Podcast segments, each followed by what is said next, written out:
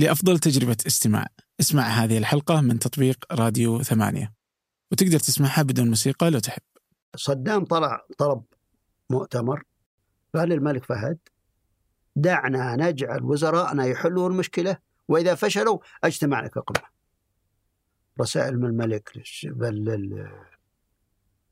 الشيخ زايد أنا رحت مع هشام ناظر. سلم هشام ناظر الخطاب.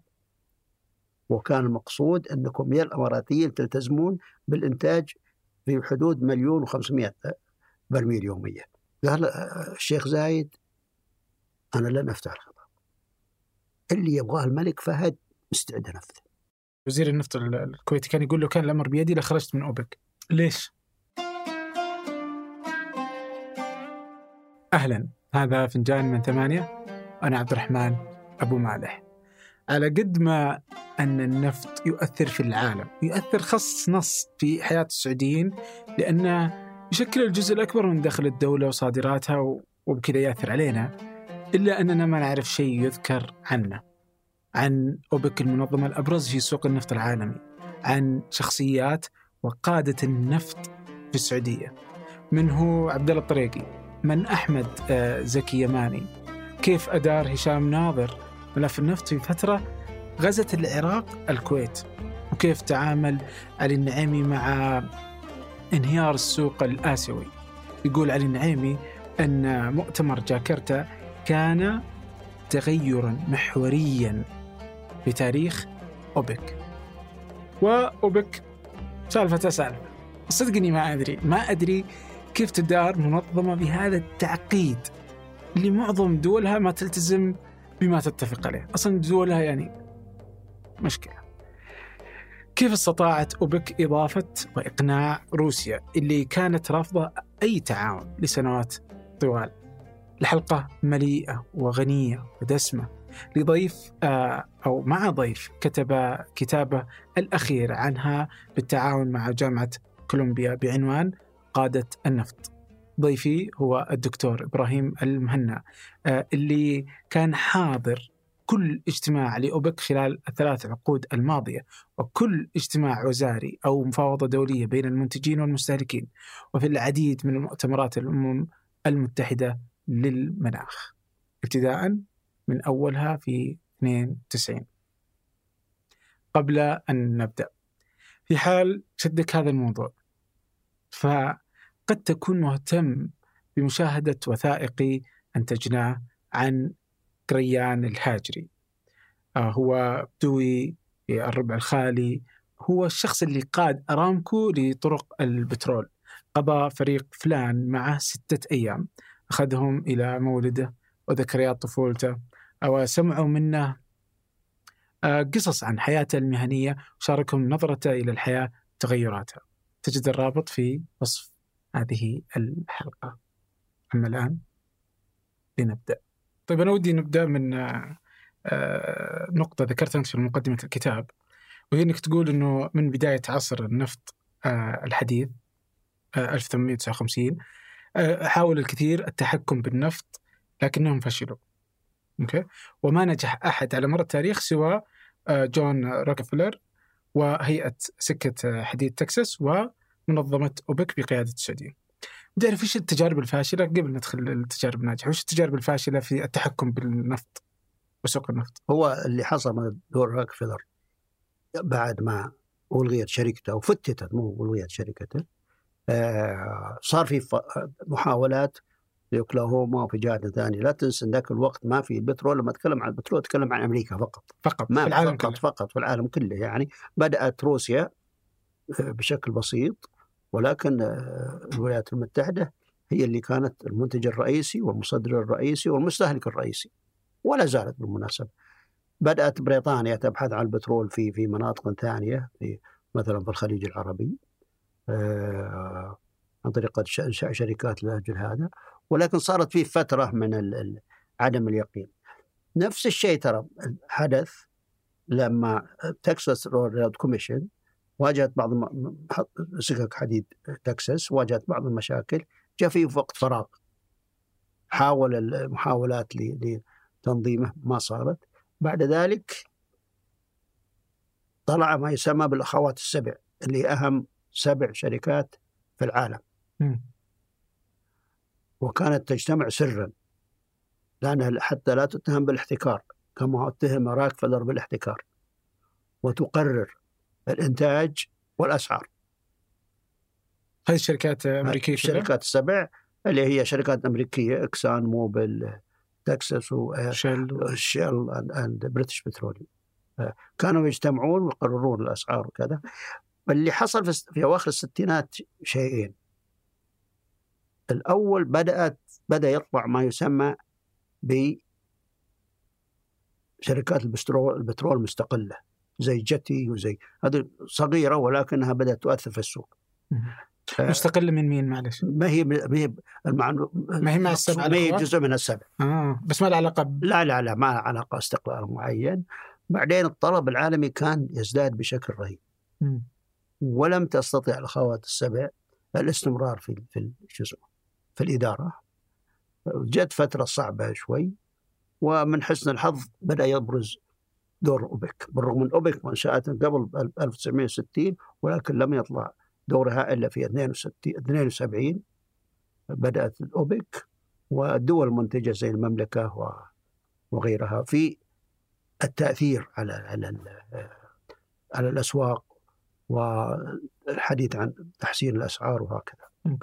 آه، في السعودية آه، تأسست وزارة النفط وزارة البترول عام 1960 60 ورغم إنه اكتشف النفط في السعودية أو بدات تاسست ارامكو 32 صح؟ هي 31. ارامكو ارامكو في 1933 عقب 33. ما اخذت الامتياز بعدين في 38 بدأ الإنتاج بعدين من من سوء الحظ وبدأ التصدير بشكل بسيط جدا من سوء الحظ بدأت الحرب العالمية الثانية. وعادوا إلى التصدير وعادوا إلى الإنتاج بكميات كبيرة بعد بعد نهاية الحرب العالمية ليش تأخر تأسيس وزارة النفط إلى عام 1960؟ كانت وزارة النفط أو وزارة البترول جزء من وزارة المالية. ما كان ما ما لا لا في إدارة خاصة للبترول تبع وزارة المالية والمعادن وكان مدير الإدارة عبد الله الطريقي نفسه. بعدين قرروا إنها تستقل وهو الواجب. ترى الكثير الناس ما يتذكروا مع الكثير من من من الوزارات طلعت من وزارات أخرى. أنا أقول أم الوزارات عندنا كانت مثلا وزارة الداخلية وزارة الدفاع وزارة المالية. و- طلع منها وزارات ثانية.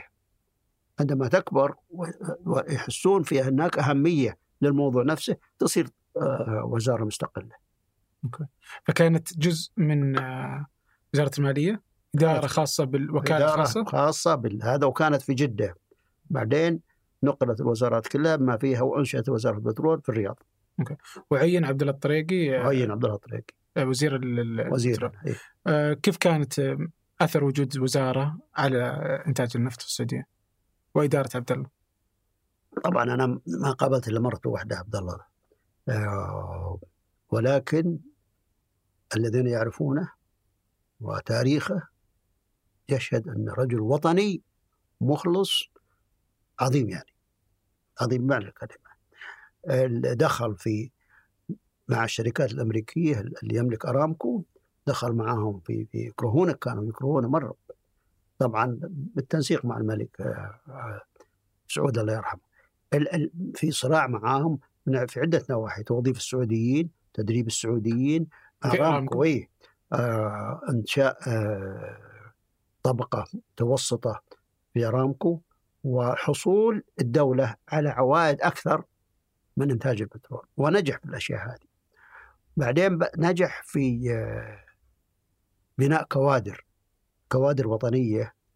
ومن الطريف أنه طبعا ذيك الأيام السعودية ما فيها كوادر بشرية آه، يعني قوية تعليم عالي وكذا تو بادئ الابتعاث ولا في جامعة آه، ذهب إلى الشام وصار يبحث عن فلسطينيين آه، لبنانيين مصريين حتى يعملوا في الوزارة عنده. وجاء واستقطب مجموعة كبيرة منها. أنا قابلت أربعة منهم. في الحقيقة أقدر أقول إنهم أكثر من متميزين وخدموا البلد خدمه كبيره اشير إلى أربعة منهم مشهور؟ فاروق الحسيني كان من أعظم وأكبر وأهم اقتصاديين البترول والبترول والأوبك في العالم على المستوى العالمي. ولكن الأهم من هذا أنا أول ما دخلت يعني تعرفت عليه أول ما دخلت وزارة البترول الرجل بسيط جدا مرة ثم يسعى إلى تدريب السعوديين يسعى إلى تدريب السعوديين آه، رحمه الله وتعليمهم أنا جاي للبترول ما أعرف عن البترول. لما أكتب شيء يعاملني كأنني يعني طالب ما يعاملني يعني باستعلاء أو بأي شكل من الأشكال يدلني على الطريق الأفضل وهكذا. يعني أنا أعتقد إني تعلمت على يده الكثير وله أنا وغيري من المسؤولين في الوزارة. آه، أذكر أحمد الغزاوي الله يرحمه. أحمد الغزاوي آه، كان الدليل والدليلة على قضايا الحدود السعودية. مع الدول آه، المجاورة. كان هو يعني تستفيد منه وزارة البترول تستفيد منه الديوان الملكي وتستفيد منه الجهات الثانية وزارة الدفاع. أبو طارق جواد السقا لا زال الله يطول في عمره؟ لا زال محامي ومن أكبر المحامين. آه، يعني وفي ناس ثانيين قد لا يذكرني اسمهم الآن ولكنهم بذلوا آه، مجهود كبير آه، في في هذا الشيء يعني. طيب آه لقائك معك كان عابر ولا تتذكر؟ لا عابر. أتذكر كانت في مناسبة في السفارة الأمريكية بسبب ودعوه بعده ما رجع المملكه ودعوه كان في زي الريسبشن في السفارة الأمريكية وقابلته هناك. كان كبير في السن وكان يعني فقد الاهتمام بال اسمه طيب آه في عام 1960 تأسست منظمة أوبك إيه. آه تقول أنه اللي أسسها عبد الله الطريقي وأخوان آه ألفونسو كردة فعل على اللي كان يحصل من آه آه، أمريكا وبالتحديد اللي هي شركة ستاندرد الأمريكية. آه وش اللي حصل؟ وش وش قصة تأسيس أوبك؟ يعني بدأوا لا تنسى ان بدا في حراك في الخمسينات من قبل دول النامية ودول الجنوب. بدأت تفكر في في مصالحها وفي حقوقها الاقتصادية، الجانب الاقتصادي صار مهم جدا زين. و وكان الهدف في البداية كيف نكون لنا موقف كدول في التفاوض مع الشركات البتروليه الأجنبية. الغربية في الحقيقة ما في شيء غير الغربية. كيف نتفاوض معها؟ بصوت واحد بفكر واحد. ومن هنا انشات المنظمة بهذا الهدف الرئيسي وبعدين تطورت من ناحية يعني تبادل المعلومات، تبادل الأفكار، تبادل الأفكار، ولكن بالرغم من ذلك استمرت تقريبا عشر سنوات أو أكثر من عشر سنوات لم يكن لها دور مؤثر في مسألة في مسألتين اللي هي توازن السوق من ناحية الإنتاج وال وال والعرض أو من ناحية الأسعار. ما بدأت إلا في أوائل السبعينات لما بدأ الطلب العالمي يرتفع بشكل كبير دول الشركات السبع لم لم تستطيع مواجهة هذه الزيادة في الطلب ومع بروز زي ما ذكرت بروز الشركات البترولية المستقلة الصغيرة. طيب هل كانت في أي خطة للأمريكان أو للدول الغربية بإنشاء منظمة أو تحالف مثل الاوبك؟ طبعا لما نجحت الأوبك نجحت الأوبك وبعد جت حرب 73 ارتفعت الأسعار بشكل كبير آه، من دولارين وكذا إلى 17 دولار 18 دولار. كان في هزة في الدول الغربية. آه، أضف إلى ذلك المقاطعة العربية. بعد حرب 73 وقوف الدول العربية وبالذات المملكة مع مصر وسوريا. وخفضوا الإنتاج حتى يضغطوا على الدول الغربية الضغط على إسرائيل من أجل الانسحاب من من الأراضي العربية المحتلة.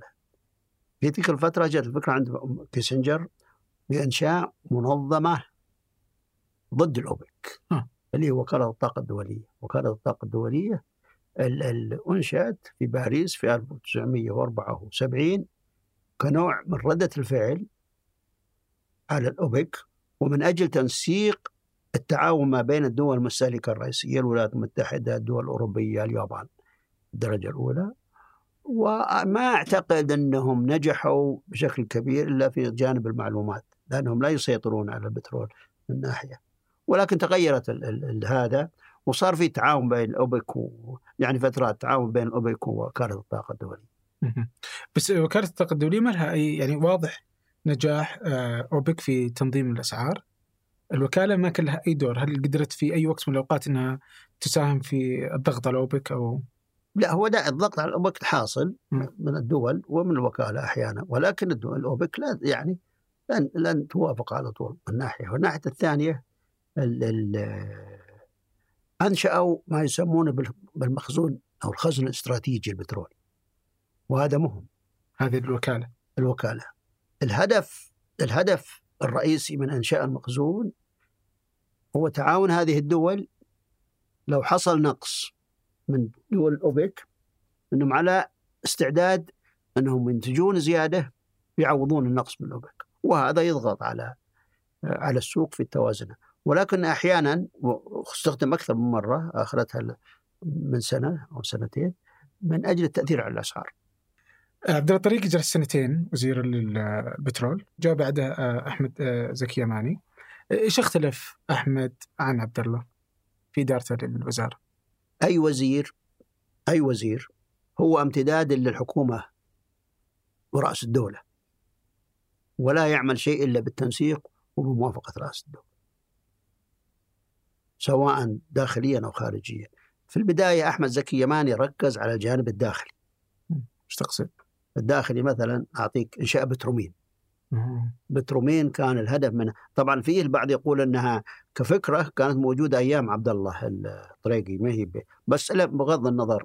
الفكرة دائما الأفكار آه، تبدأ صغيرة ثم تكبر تكبر بس المهم انشائها وأنشأت من طريق ال ال ال في وقت أحمد زكي يماني. وهذا شيء مهم جدا. آه الثاني إنشاء بالرغم الفكرة كانت موجودة.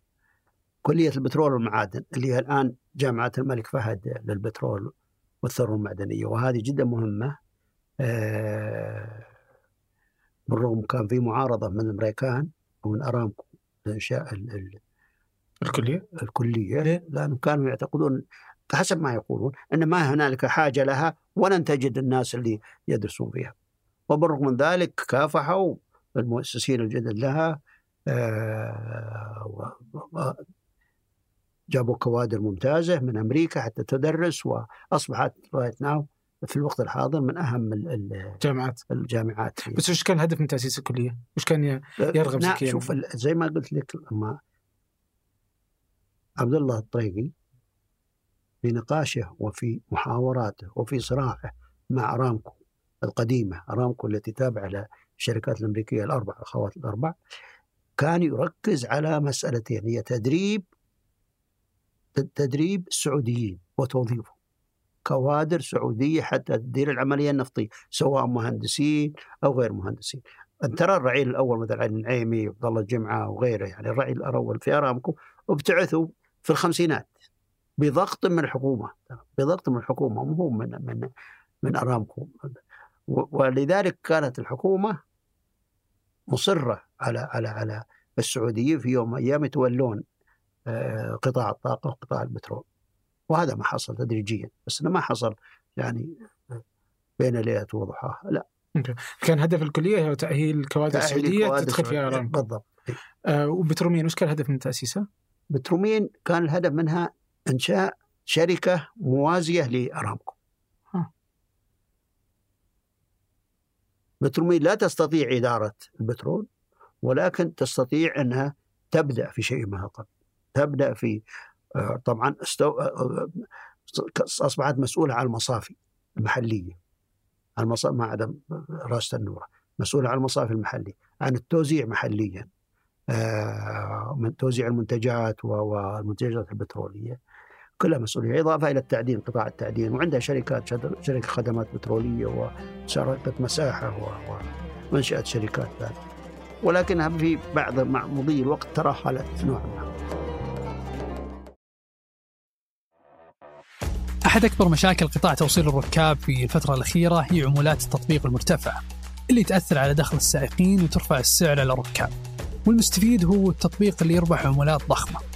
لذلك تطبيق كيان يقدم حل هذه المشكلة. بعمولة تبدأ من ريال واحد للشهر الأول وبعدها تصير العمولة بمبلغ ثابت وبالتالي أسعار أقل للركاب. أعرف أكثر عن كيان من الرابط في وصف الحلقة.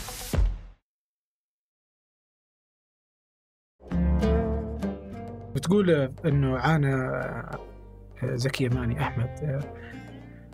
في البداية من مل الفراغ اللي تركه سلفه عبد الله الطريقي. وش تقصد؟ شوف ما أعتقد انه صار هناك فراغ تقدر تقول فيه يعني. لأن الحياة كانت بسيطة يعني بسيطة جدا. هو التحدي لأحمد زكي يماني و عندما بدأت شيئين صاروا في السبعينات. اولا أسعار البترول بدأت ترتفع. في السبعينات. ثانيا زيادة الطلب العالمي على البترول ولا تستطيع أخوات السبع مواجهته ثالثا صار فيه حوار ما بين الدول المنتجة والشركات العالمية. من أجل من أجل التحكم في الإنتاج والتحكم في الأسعار. في ذلك الوقت لازم تلاحظ أن الأسعار تحددها قبل الشركات السبع بعدين صارت الأوبك. ليست في السوق مفتوحة زي ما حصل ما يحصل الآن. لا كانت كان سعر ثابت. كانت تقول مثلا السعر 17 13 14 يحددونه وهذا هو ال ويحطون سعر مرجعي اللي هو أحيانا الزيت العربي الخفيف وال شو اسمه الزيوت الثانية تختلف في سعرها أما أعلى ولا شو اسمه الأعلى ولا أقل حسب نوع نوع حالتين هل هي خفيفة أم ثقيلة؟ هل فيها كبريت كبير أو كبريت قليل؟ ولكنها كلها مرتبطة بسعر موحد. كان هذا إلى الثمانينات. هذا بدأ في بدايه الثمانينات حصلت عدة أشياء حقيقة. اولا بدأت تطلع السوق المستقبلية للبترول. والسوق البترول اللي موجودة في نيويورك وبعد ذلك في لندن بدأت تتحكم بالأسعار اللي عن طريق المضاربين والمستثمرين والشركات وغير ذلك زين لها في سوق مستقبلية يباع ويشترى فيها. طبعا براميل على الورق. ما هي يعني تشريها. فيها نظام معين يطول شرحه. هذا شيء. الثاني بدأ لأول مرة يعني نجحت الدول الغربية في سياساتها من ناحية خفض الاستهلاك. okay. وبدأ استهلاك البترول ينخفض حاولت الأوبك. أنها تحافظ على السعر. وفي نفس الوقت تحافظ على الإنتاج لم تستطع. كان التركيز على السعر خفضوا بالذات المملكة اللي تحملت العبء الأكبر لأن إحنا لعبنا وهذا من أكبر الأخطاء لعبنا دور المنتج المرجح. المنتج المرجح أن إحنا نشوف الطلب أما نزيد ولا نخفض.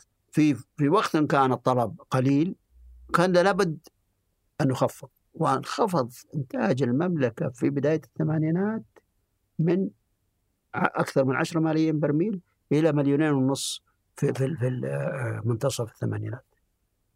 طيب أنا بجي على التسعيرات وبجي على أوبك برضو. بس ودي شوي مع شخصية أتذكر في اقتباس من الحين عن أحمد زكي يماني كنت تقول إحدى مكونات شخصيته هو تردده في استشارة من حوله بخصوص المواضيع الهامة. نقلا عن أحد المحللين كان يعتقد انها أكبر من الأرقام ومن الحقائق.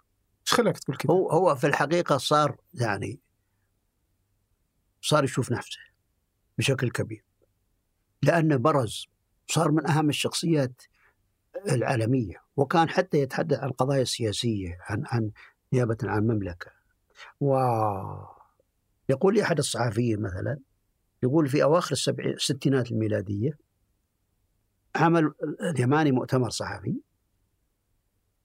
لم يحضره إلا اثنين أو ثلاثة أشخاص صحفيين وأحدهم لم يسألوه عن البترول سألوا واحد عن عن الجو شلون الجو في المملكة وشلون في منتصف الثمانينات أو في أوائل الثمانينات أحمد زكي يماني لما يروح لأي مؤتمر أو أي ندوة يعني تضج القاعة صار شخصية عالمية مهمة آه، صوره نشرت في الصفحة الأولى في غلاف مجلة نيويورك. نيوزويك التايم magazine كله يعني صار شخصية مهمة والإنسان بطبعه طبعا دائما ينجر وينجذب اللي حوله من من الأشياء بحيث أنه لا يحس على أنه يعني آه، يعني ما يرجع للتواضع المطلوب منه كإنسان، إضافة إلى ذلك كان يعتمد وهذا هو الخطأ يعتمد على مصادر الدرجة الأولى آه، المصادر الأجنبية مستشارين اجانب آه، في عمليات اتخاذ القرار. لا شك يعني أن الوزارة كان فيها فريق اقتصادي متميز بقيادة إدارة اقتصادية بقيادة فاروق الحسيني الله يرحمه ولكن أحيانا لا يستشيرهم على سبيل المثال حسب ما عرفت لما قرر أن يتبع نظام النت بيك فاليو السعر المرجعي السعر المرجعي للبترول قرره بناء على استشارات خارجية ليست داخل الوزارة. وش اللي تغير من إنه ما كان يحضر مؤتمره إلا ثلاث أشخاص يسالون عن الجو إلى أن أصبح في غلاف يعني المملكه المملكة والأوبك بشكل عام والدول المنتجة صارت في قمة الاهتمام العالمي قمة الاهتمام العالمي. صارت طبعا في أحداث سياسية إضافة إلى حرب 67 إضافة إلى زيادة الطلب اللي ذكرتها إضافة إلى ارتفاع الأسعار. جت الحرب جت الثورة الإيرانية، الثورة الإيرانية أدت إلى توقف الإنتاج من البترول الإيراني. آه وارتفاع الأسعار مرة ثانية، بدأت الحرب العراقية الإيرانية ويسمى آه حرب السفن، حرب الناقلات البترولية. كل هذه الأحداث متجمعة جعلت البترول في مصف الاهتمام العالمي. وأضف إلى ذلك كانت السياسة الأمريكية آنذاك تتدخل في سعر وفي إنتاج الصادرات وصار في شح في أمريكا بسبب سياستهم وليس بسبب الأوبك والدرجة الأولى آه، صار المصا مو بالمصافي محطات البنزين آه، حتى تشتري بنزين تقف سرة يمكن نص ساعة كذا. صار البترول صار مهم جدا يعني. وفي ذلك الوقت بعد إنتاج الطاقة الكهرباء من البترول زيوت التدفئة ارتفعت ارتفعت. وصار فيه يعني نوع من الشح في بعض الدول الغربية بالذات الولايات المتحدة. لأن سوق الولايات المتحدة آنذاك ليس سوقا حرا. لا ليس سوقا حرا بس سوق تتحكم فيه الحكومة نفسها. من ناحية التصدير أو الاستيراد أو, أو طيب في عام 73 بدأت خطة السعودية أو بدأت فعليا في شراء حصص آه، في أرامكو 25% في 35% إلى 76 أنها اشترتها بالكامل وأصبحت مملوكة للدولة. آه، هل كانت آه، توصية من وزير البترول للملك ولا كان قرار من الملك و... أعتقد إنه قرار الملك أعتقد. ليس لي خبر بس أعتقد انه قرار الملك. لا تنسى الملك فهد يعني منظم جدا ولا يتخذ قرار فرديا بل يتشاور بعض الوزراء اللي حوله مثل وزير المالية وزير الخارجية وغيرهم. كانت الدول الأخرى مثل العراق وغيرها اتجهوا إلى طريقة التأمين. يعني قيام الحكومة بالاستيلاء على شركة البترول. المملكة لا تريد ذلك لأنها لا تبغى تدخل في في في صراع مع الولايات المتحدة من ناحية ومن ناحية الثانية حتى قضية التأمين ما هي قضية عملية. المفروض أنها تصير شراء بالتدريج وبالتفاهم والموافقة من جميع الأطراف وهذا اللي حصل. في بعد ما اشترتها المملكة أتمت الشراء في 1977 ما تم نقلية الملكية. انتظروا لأسباب مختلفة إلى 1980 1980 انتقلت ملكية كامل للمملكة. كان قبل ذلك مسجلة في شركة أمريكية في دلاوير ووقعت وزارة البترول اتفاقية مع الشركات الأربع أنها تدير تستمر في الإدارة بمبلغ معين. مو يعني الآن مو زي أول كميات الانتاج وغيره. لا بمبلغ معين لادارتها بشكل مستمر وبما في ذلك تسويق البترول وبيع البترول. طبعا حصة المملكة جزء من حصة المملكة كانت تتولى بيعها بترومين ما هو بالأرامكو. آه في النقلة المهمة جدا جدا جدا في 1988 شو حصل؟ أصبحت أرامكو شركة سعودية. مو أول كانت ملكية فقط لا سجلت في المملكة كشركة سعوديه تغير اسمها إلى آه، أرامكو السعودية. زين بدأت تسوق بترولها بنفسها. ها. زين ما تعتمد دوليا أنا أقصد دول لا تعتمد على الآخرين. بدأت تدخل في عمليات آه، تصفية البترول مصافي بترول وتوزيع المنتجات في الدول المستهلكة الرئيسية. أول مشروع بدأوا مع مع تكسكو في أمريكا في 88 برضه بعدين في كوريا بعدين في الفلبين بعدين في الصين آه، وهكذا واليونان. يعني صارت متك... شركة متكاملة. وكان هذا الهدف لأنك تجعلها بس تنتج البترول ولا تكرره هذا كان خطأ يعني. طيب آه من اكتشاف البترول في 38 إلى 77 آه، كيف كان وضع أرامكو ما قبل أن تصبح شركة وطنية؟ لا أصلا ما كان في أرامكو. كانت لا شركة أريبيان شركة لا قبل أريبيان شركة آه، في كاليفورنيا. أخذت الامتياز. كان عندها امتياز في البحرين. وخبير جيولوجي آه، في البحرين شاف جبال المنطقة الشرقية قال مشابه للبحرين كان عندهم بترول فيه. مشابه للبحرين ولذلك كان يقول أن هناك احتمال أن يكون في نفط. أن يكون فيها بترول. بدأت المحادثات. ال ال ال طبعا الملك عبد العزيز من قبل أعطى امتياز لشركة بريطانية وما أدري أشخاص ثانيين ولكنهم لم ينجحوا ولم يستمروا. وكان يبحث بعض برضو عن المياه وعن الثروات المعدنية المختلفة يعني واحدة من من أوائل المشاريع التي وافق عليها الملك عبد العزيز اللي هو مشروع استكشاف الذهب قبل البترول.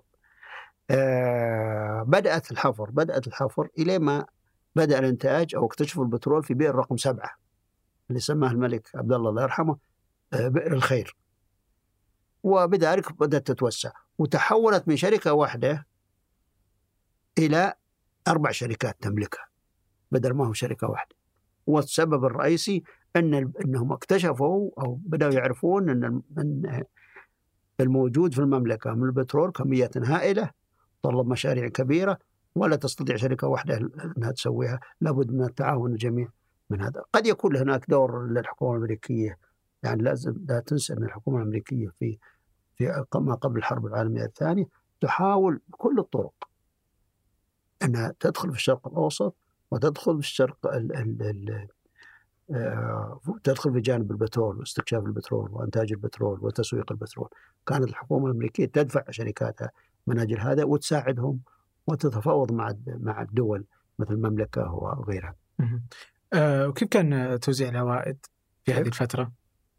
والله الأرقام ما أحفظها يعني أرقام توزيع العوائد بس كانت مجحفة في حق المملكة في البداية يعني بعدين عبد الله الطريقي هو اللي عمل كل ما يستطيع والأوبك بعدين عملت في انها تكون عوائد ممكنة. وبالرغم من ذلك في, السبع في الستينات استطاعت الشركات الاخوات السبع هذه خفض خفض ال ال ال آه، أسعار البترول وتضررت المملكة بشكل كبير. يعني تضررت المملكة في أواخر الخمسينات واوائل السبعينات.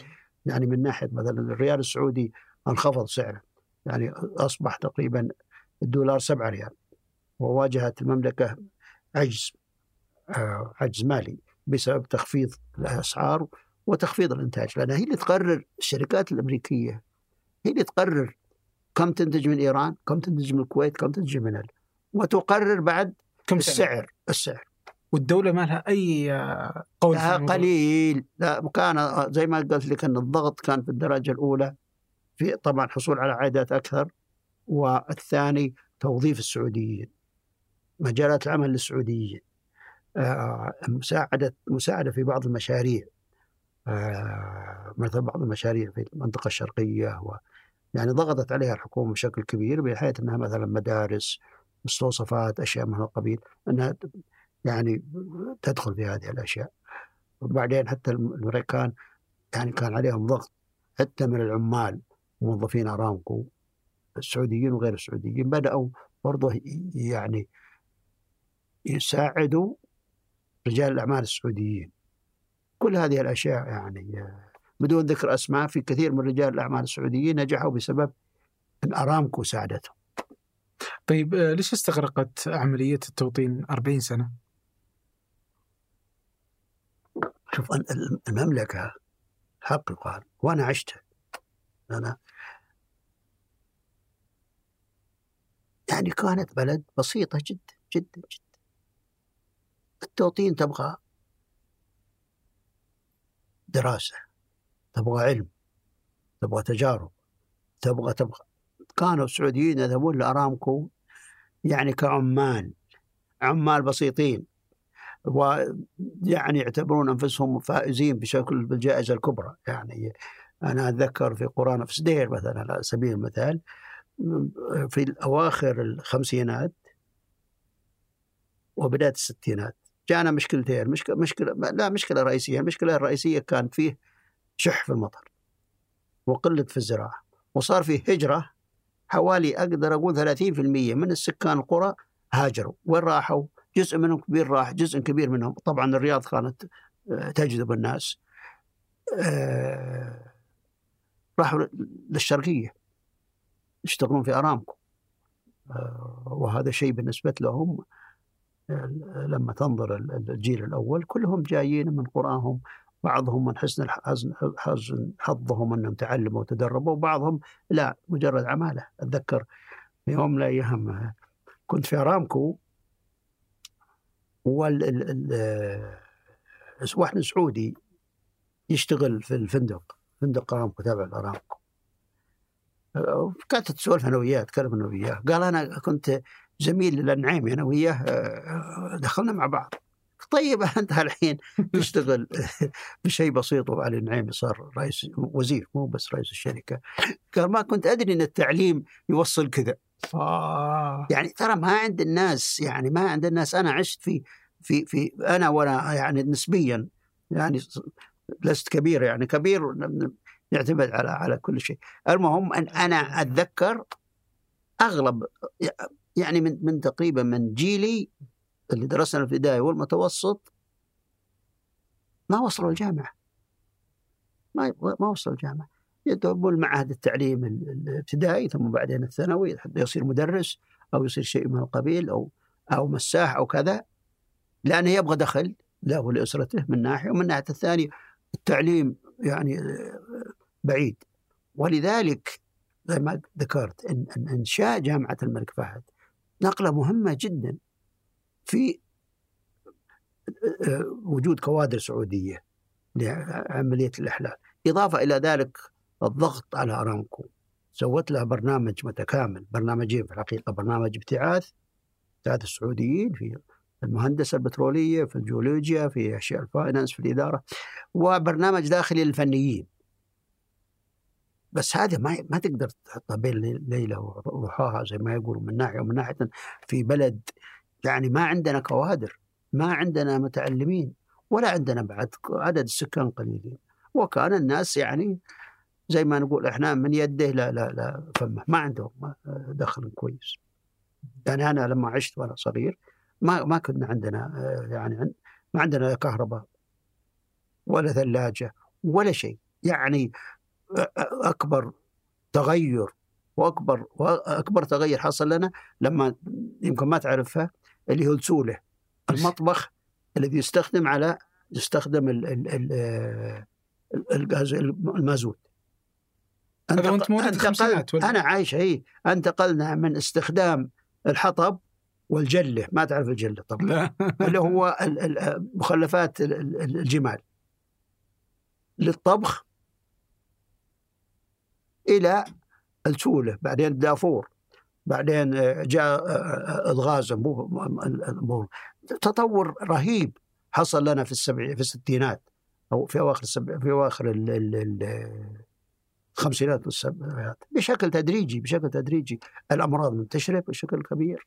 المجهودات الدولة لا تصدقها في مجال التعليم والمدارس البسيطة البسيطة جدا. ما عندنا مدرسين حتى نبغى ندرس ما يدرسون.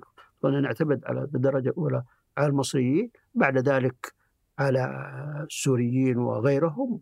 لما صارت آه، مشكلة سياسية بين المملكة ومصر وانسحبوا الأساتذة المصريين صار في فراغ. انظر فيه انظر منا الكثيرين أنا واحد منهم يعني مثلا آه، ما عندنا مدرس رياضيات ما عندنا مدرس لغة إنجليزية في المتوسط ما عندنا مدرس لغة عربية.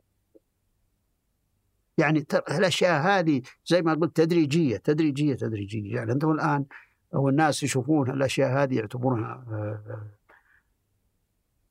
يعني موجودة من أول. إنها مسلمة يعني. إنها مسلمة. ما كانت موجودة ابدا. وقريب والله حياه يعني حياة بسيطة صعبة. الكهرباء لم يصل إلى قريتي إلا في سنة سبعة وستين ميلادي وكان فقط في الليل ولو بلا منتصف الليل. يعني ما تقدر تسوي ثلاجة لما صار يشتغل 24 ساعة صار في الثلاجات بدأت نقلة كبيرة الثانية وهذا ترى حصل بالمناسبة في أوائل السبعينات. ما حصل فيه. طيب آه، إذا بنرجع لأرامكو وش اللي حصل عليها تغيير بعد أن أصبحت شركة سعودية؟ بعد توطينها. بعد شركة سعودية. طبعا زي ما قلت لك توسعت. توسع نشاطها محليا وخارجيا. هذه المرحلة الأولى. المرحلة الثانية وصارت تتحكم بسعرها وبإنتاجها؟ طبعا الإنتاج يتحكم فيه. تتحكم فيه الوزارة وزارة البترول اللي تقرر هي اللي وزارة البترول هي المسؤولة عن اللي هو الحين وزارة الطاقة. وزارة الطاقة هي المسؤولة عن السياسة البترولية السعودية الخارجية. الدرجة الأولى ولا زالت. وبالتعاون مع الأوبك الآن والأوبك بلس كل هذه التعاون معهم. هي المسؤولة عن الإنتاج من أجل خلق توازن في السوق بين العرض والطلب ودك تبدأ تجارتك الإلكترونية أو تتوسع في تجارتك الحالية؟ منصة سلة تقدم لك حلول تقنية متكاملة تسهل عليك عرض منتجاتك وخدماتك بمختلف خيارات الدفع والتخزين والشحن. كله بضغطة زر. انشأ متجرك الآن وانضم الآلاف التجار من الرابط في وصف الحلقة. الجماليات المعمارية مهمة بس جودة البناء أهم وحداثة التصاميم مهمة لكن الخدمات والمرافق أهم. المهم والأهم مضمون. تملك المستقبل مع وحدات شركة صفاء للاستثمار. أعرف أكثر من الرابط في وصف الحلقة.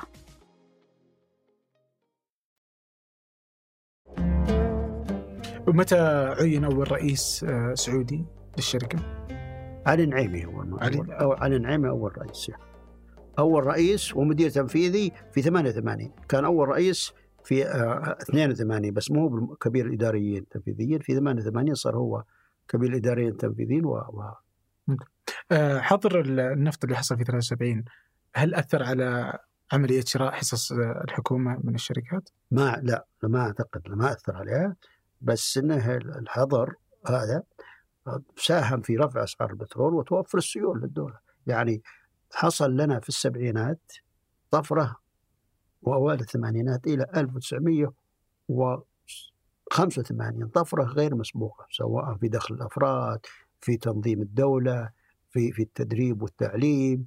يعني وأنا واحدة من نتائج ذلك ابتعدت للخارج الدراسة وغيري عشرات الآلاف اللي ابتعثوا للدراسة في الخارج بمختلف التخصصات يعني. آه، بناء المساكن صندوق التنمية العقارية كلها هذه ساهم فيها ارتفاع دخل المملكة من حيث ارتفاع الأسعار ومن حيث زيادة الإنتاج. طيب أه تقول إنه بعد التأميم فشلت الكثير من دول نقول تأميم لا لا يعني أنت تتكلم على بعض اللي حصل في بعض الدول, الدول إيه؟ إيه، السعودية ما كان عندها تأميم لكن فأنت تقول فشلت الكثير من دول أوبك من التكامل من مع الصناعة النفطية العالمية وإنشاء أقسام تسويق تبني علاقة احترافية مع المستهلكين. أه وش الدول اللي كانت فاشلة من وجهة نظرك؟ طبعا اللي كانت فاشلة مثلا العراق. العراق فشلت. إيران فشلت بالذات بعد الثورة. فنزويلا فشلت. آه ليبيا فشلت وغيرها عرف لي الفشل الفشل مثلا ما تسوق بترولها ما عندها مصافي من الخارج تملكها آه، ما تقدر تزيد إنتاجها وطاقه الإنتاجية، الطاقة الإنتاجية مهمة جدا، يعني مثلا خذ العراق، العراق طبعا مر بظروف مختلفة ولكن العراق عنده مخزون بترولي هائل يعني يقدرون يدفعون إنتاجهم إلى 8 مليون فنزويلا احتياطياتها البترولية حسب تعريف بترول اللي يضم البترول الثقيل حقهم أكثر من مملكة ولكن إنتاجهم الحين أنا ما أتصور إن مليون أو يعني 10% من إنتاج المملكة. طبعا في ظروف أخرى مرت فيها بس شوف الحكومة السعودية نجحت ليس فقط بالتملك التدريجي ولكن اعطاء الشركة البترول الوطنية اللي هو ارامكو استقلالية إدارية. استقلالية إدارية، يعني في دول مثلا أخرى ميزانية الشركة تأتي من من وزارة المالية. توظيف الناس يخضع لديوان التوظيف الماليه مثلا. زين. آه، في الجهة الرقابية عليها من الجهات الرقابية الأخرى. إحنا لا. أساس إنها مستقلة بالكامل. لما تدخل البترول دخل البترول. تستقطع تستقطع ال ال ال ما يحتاج من مشاريع وتشرف على أنفاقها بما ترى طبعا في في مجلس إدارة ويرأسه وزير سعودي. ما هو ما هي يعني كذا ولكن ما هي مربوطة بوزارة المالية ديوان التوظيف المراقبة العامة بحيث إنها يكون عندها حرية كبيرة حرية واسعة وتعمل باستقلالية كبيرة. وهذا ساعد في نجاح أرامكو بشكل كبير يعني. بينما في دول أخرى لما تنقص دخل الدولة ينقصون من دخل الشركة ودخل الشركة لما ينقص دخل الشركة يضعف يضعف تضعف الشركة سواء في كوادرها أو في إنتاجها أو في مصافيها أو غير ذلك. طيب لما تقول تسويق إيش تقصد في التسويق؟ كيف كيف شركة تسوق النفط؟ لما أصبحت السعوديه في 88 أول شيء أنشأوا مكاتب للتسويق تسويق البترول في نيويورك وفي أمستردام في لندن في سنغافورة. هذه هذه المكاتب تتصل بالعملاء اللي هم عادة حكومات؟ العملاء المحتملين شركات البترول على تواصل معهم باستمرار. آه بعد ذلك شركة أرامكو نفسها تحدد السعر. تحدد السعر حسب السوق العالمية ولكن تخفض شهر إلى شهر ثاني حسب تعاملها مع العملاء. ثالثا الحكومة مثلا في وزارة الطاقة تتعاون مع الدول الثانية من أجل زيادة استيراد البترول من البترول السعودي. يعني إحنا كافحنا في آسيا. أنا أتذكرها في أول زيارة زرناها لاسيا بعد ما أصبحت بعد ما أصبحت السعوديه 100% كانت من ضمن الأهداف. الأمير عبد العزيز آه، عمل مع هشام ناظر. من أجل التوسع في السوق الآسيوية، السوق الآسيوية في الطريق للنمو، بداية النمو. آه، زرنا الفلبين متى كانت؟ كوريا في ألف في يناير يناير فبراير 1990 وال وال والفلبين واليابان وبعدها بسنتين بعد ما أنتهت الحرب ومشاكلها زرنا الصين الطلب على في الحقيقة الطلب على آسيا غير المعادلة البترولية العالمية. لأن آسيا كانت تستهلك كمية قليلة. في العالم ما حد يستهلك في الحقيقة آه، آه، بترول إلا العالم الغربي أوروبا وأمريكا واليابان. اليابان حتى اليابان ما كانت تستهلك نما استهلاكها بشكل تدريجي الآن أكبر دولة مستوردة البترول الصين آه، ثاني أكبر دولة مستهلكة البترول الصين.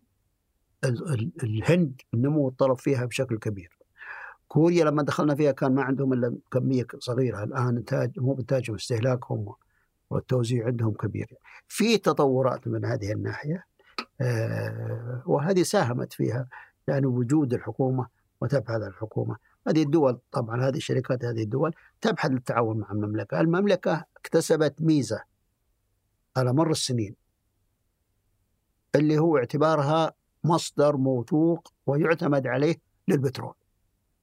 وهذا نركز عليه تركز عليه وزارة الطاقة والحكومة بشكل عام. يعني الثقة والتعامل مع ال ال شو اسمه آه مع الشركاء مهم جدا. استمرارية في علاقة المملكة تقريبا حوالي 32 33 دولة تستورد البترول السعودي. وحوالي 80 شركة تستورد البترول السعودي. لابد أن يكون عندك علاقة قوية مع هذه الشركات. ممتاز. مع استمراريتها. آه، في 86 آه، أصبح آه، هشام ناظر هو وزيرا للبترول. كيف اختلفت شخصيته عن أحمد زكي يماني؟ شوف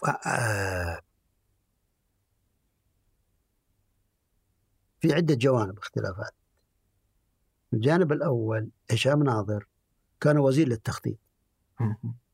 وكونه وزير للتخطيط يركز على الجانب المحلي على الاقتصاد الوطني. ولذلك أهتم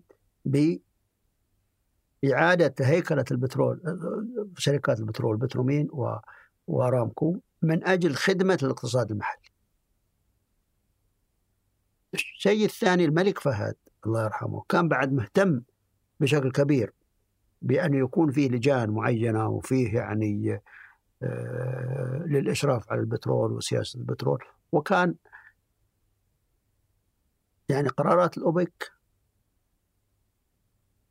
لا يتم الموافقة عليها إلا بعد ما يوافق عليها الملك فهد الله يرحمه.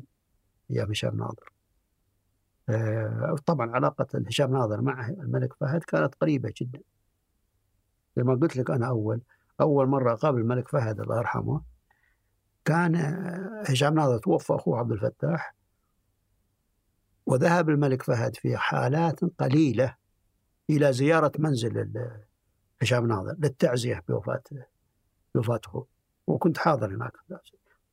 طلب مني هشام ناظر نجي وجيت يعني وجلس الملك فهد يمكن أكثر من ساعتين وهو يتكلم عن قضايا أنا أتمنى أني سجلتها أنا سجلت بعض منها ولكن ما هي يعني ما, ما, ما يعني مو بشكل كامل.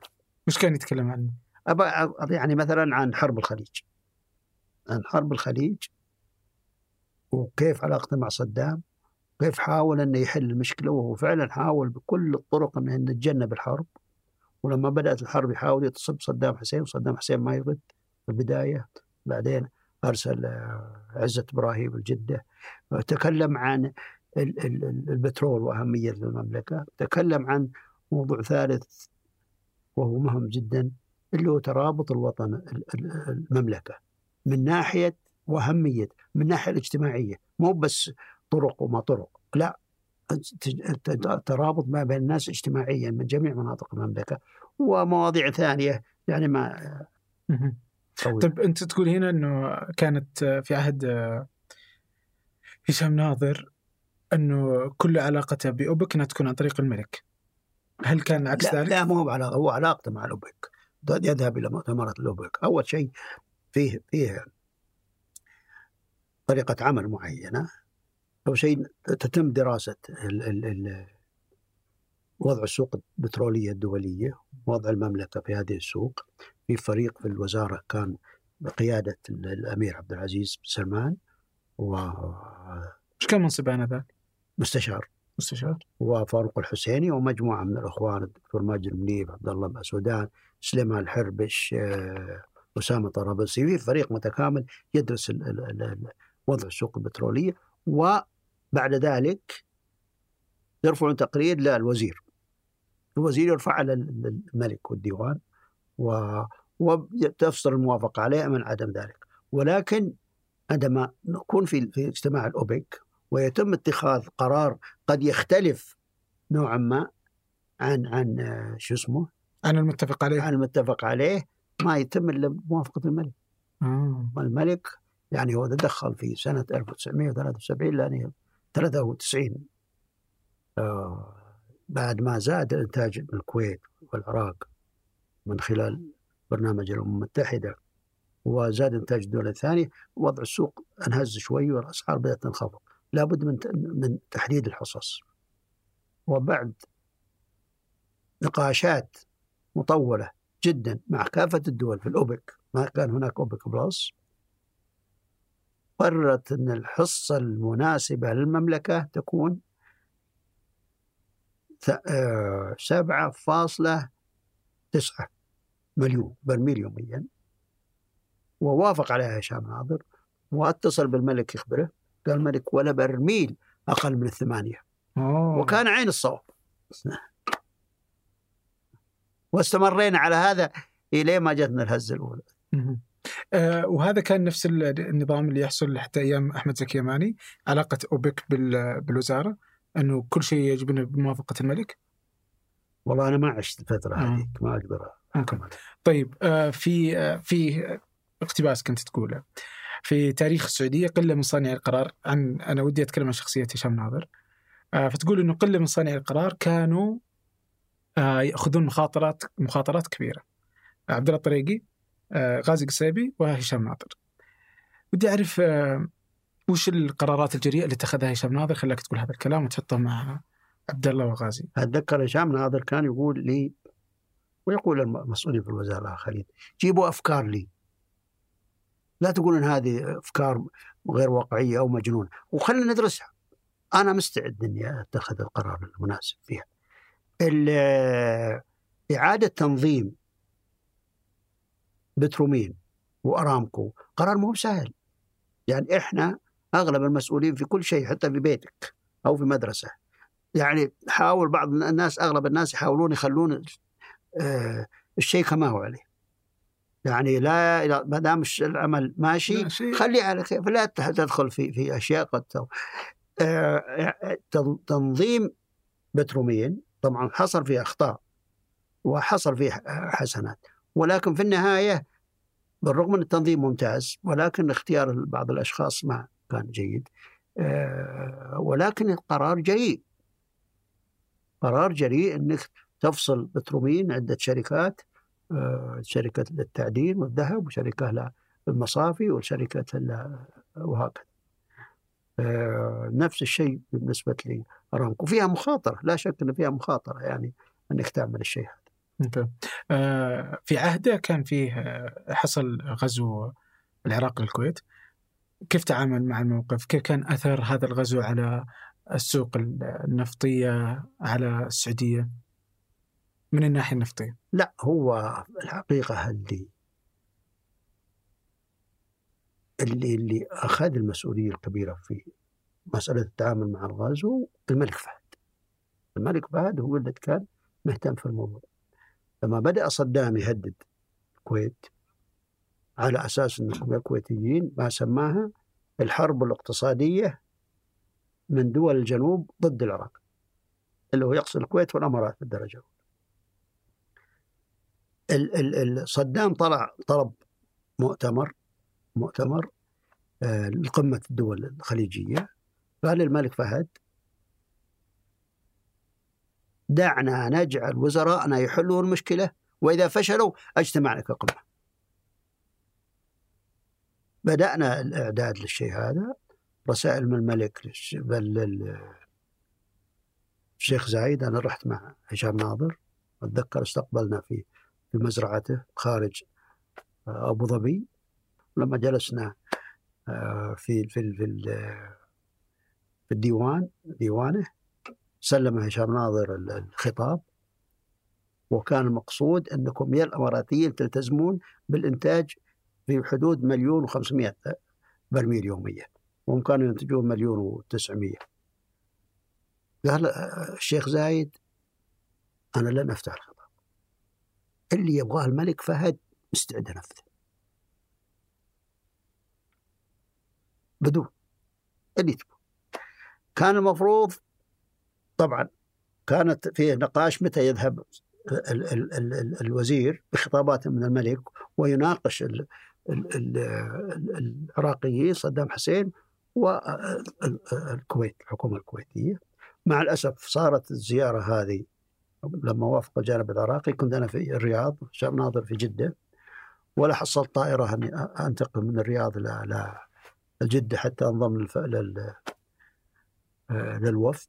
و الخطأ مني في الحقيقة. الواجب إني أخذت السياره ورحت جده بس يعني ما ما تحق ما صرت توقعاتي صايبة. ذهب هناك. حسب ما ذكر هشام ناظر كان محاورات صدام صعب. إذا ما التزمت الكويت أنا أبغى أسوي وأسوي وأسوي. الكويتيين أعلنوا التزامهم وشو اسمه آه، وتغير الوزير. علي الخليفة ولا مين؟ آل الخليفة غيره راح لوزارة المالية. آه، البغلي آه، صار هو الوزير. وعقد اجتماع في جون في شهر جون في جدة. بإشراف الملك فهد متابع الاجتماع. وكان الاجتماع جميل جدا ورائع من جميع النواحي. الأسعار بدأت ترتفع كان الاتفاق على الحصص بشكل تام مع الالتزام فيها مع وجود آلية كيف ترفع الإنتاج وتوزع الزيادة في الإنتاج وهكذا. قلنا هذا القرار الآن نوديه شو اسمه للأوبك في اجتماعها في نهاية جولاي. في نهاية يوليو ذهبنا الأوبك وقعت عليه. جاء يعني الوزير الكويتي مو الكويتي العراقي جاء بمطالبة غريبة. كنا متفقين على أن السعر المستهدف 21 قال لا نبغى 25 آه، أصر على 25 وأتذكر أحد الوزراء قال هل هذا رقم سياسي؟ قال نعم رقم سياسي. ما هو رقم واقعي مو معقول إنك ترفع كانت السعر 16 17 ترفع ل 25 على طول. لا بشكل تدريجي 21 وبعد ذلك تروح ل 25 ما كان أحد متوقع إن صدام سيغزو الكويت. أقول لك ابدا ابدا. كانوا اللي يعتقدون ذلك يقولوا محتمل إنه ياخذ جزء من من ال ال شو اسمه الكويت حقل آه، البترول أو جزيرة بوبيان. حقل الرميله أو جزيرة بوبيان. هكذا. بس وأتذكر أنا بعد ما انتهى المؤتمر آه، الأمير عبد العزيز راح في إجازته. وكنت ما باخذ إجازتي ومريت على هشام ناظر ولا مع الوزير. أنا باخذ إجازتي.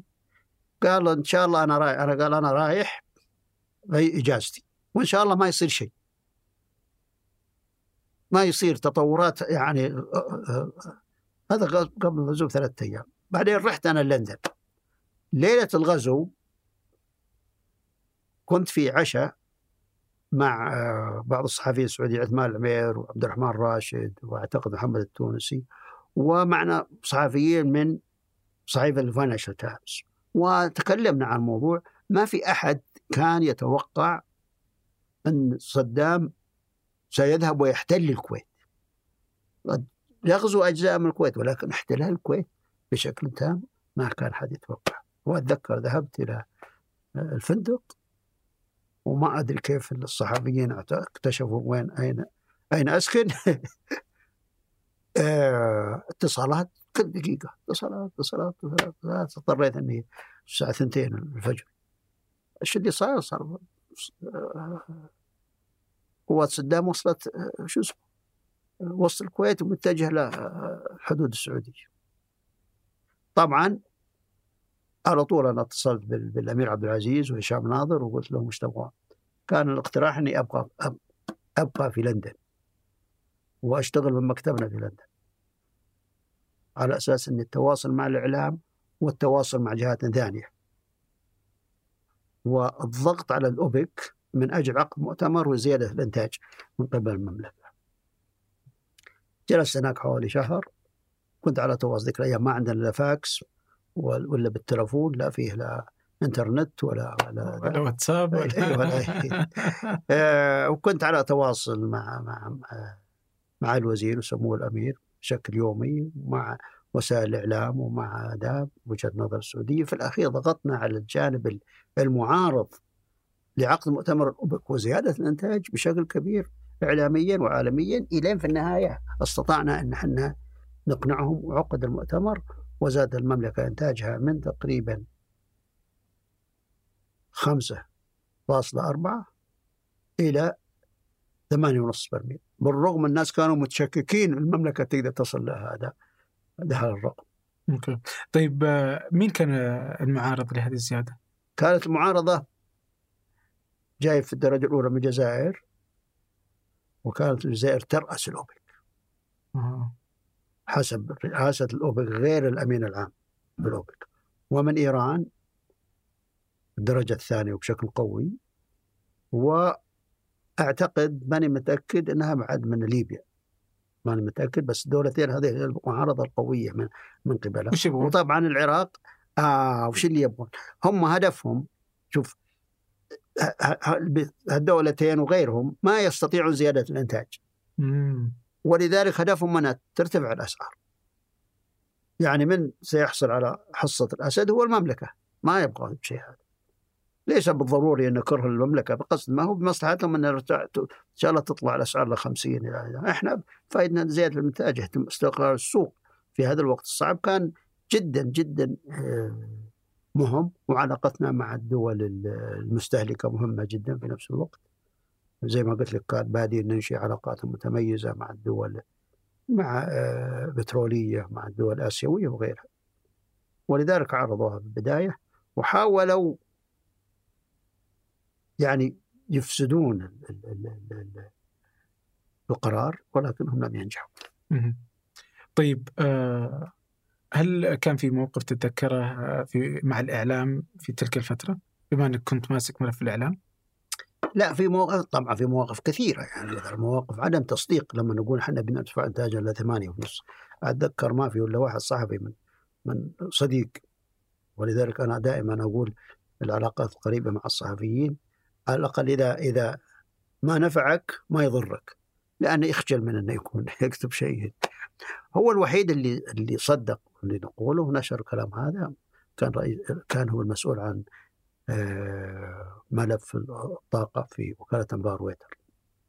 بس من المواقف الثانية في ذلك الوقت وكالة الطاقة الدولية والأوبك لا يتكلمون مع بعض. آه. يعني كأنه محرم. مح- فعلا مو كان محرم. وعندي قصص بالشيء هذا. آه، قبل قبل هذا. الوزير زنقر الوزير الإيراني قال قبل ما نزيد إنتاجنا لماذا الدول الصناعية الأعضاء في وكالة الطاقة الدولية تزيد أو تنتج كمية البترول من أو حقيقة مو بإنتاج تضخ في السوق كمية من. كبيرة من المخزون الاستراتيجي هو كان يبي يقطع الخط علينا هذا أهدافنا آه. والدول المتعاونة معنا الأمير عبد العزيز كان ترى بالمناسبة هذا كان عن طريق وسائل الإعلام. ما كان ما جاء يمنا أو لا راح لوكالة الطاقة الدولية. لا. رغم إنه قالها عن طريق وسائل الإعلام. الأمير عبد العزيز بطريقته وعلاقاته أقنع الوكالة آه، بأنهم يصرحوا إعلاميا أنهم لن يضخوا من المخزون الاستراتيجي. حتى يكون ما يكون في طاقة إنتاجية بل حتى أوبك تزيد إنتاجها. وكانت يعني كأنها لعبة إعلامية في الدرجة الأولى ما بين ما بين عدة جهات. كيف كان يعني واضح أن أن العلاقة بين أعضاء أوبك مشحونة. يعني في ناس يجون يرفضون في ناس يبغون يعني رغم أنه أهدافهم واحدة ورغم أنه آه، منظمة أوبك يجب يعني ما يقدرون يتخذون قرار إلا بموافقة الإجماع. صحيح؟ صحيح فكيف كان التعامل مع هذه الحدة في والله هذه كانت صعبة جدا. لما أقول صعبة جدا جدا جدا. لأن كانوا منقسمين دول الأوبك إلى الدول المتشددة والدول المرنة. الدول المتشددة زي ما قلت لك آه إيران الجزائر وليبيا أحيانا وأحيانا فنزويلا من فترة لفترة والدول التي تبغى يعني استقرار السوق وتوازن السوق وتوفر إمدادات المملكة. طبعا العراق من الدول المتشددة. في البداية ولا آه، المملكة دول الخليج فنزويلا أحيانا نيجيريا أحيانا ثانية. هناك وهناك صراع في الحقيقة. من أجل اتخاذ القرار كانوا يعني يجتمعون بس قبل الاجتماع الرسمي في مشاورات يسمونها مشاورات جانبية. الجانبية هذه تأخذ لها أربع أيام خمس أيام لين ما يقنعون بعضهم بعض. ما مدى تدخل الساسة ورؤساء الدول في أحيانا يتدخلون رؤساء الدول يضطرون يتدخل اللي كان من جانبنا يتدخل بشكل كبير الأمير سعود الله يرحمه. كان وزير كان يعني في علاقاته مع الدول الثانية يتدخل من أجل حل المشاكل المختلفة آه، وينجح فيها بشكل كبير. بالمناسبة تغيرت الآن الصورة بعد ما أصبح الأمير عبد العزيز وزير آه، للطاقة في المملكة. أصبح باعتراف الجميع أنه هو القائد.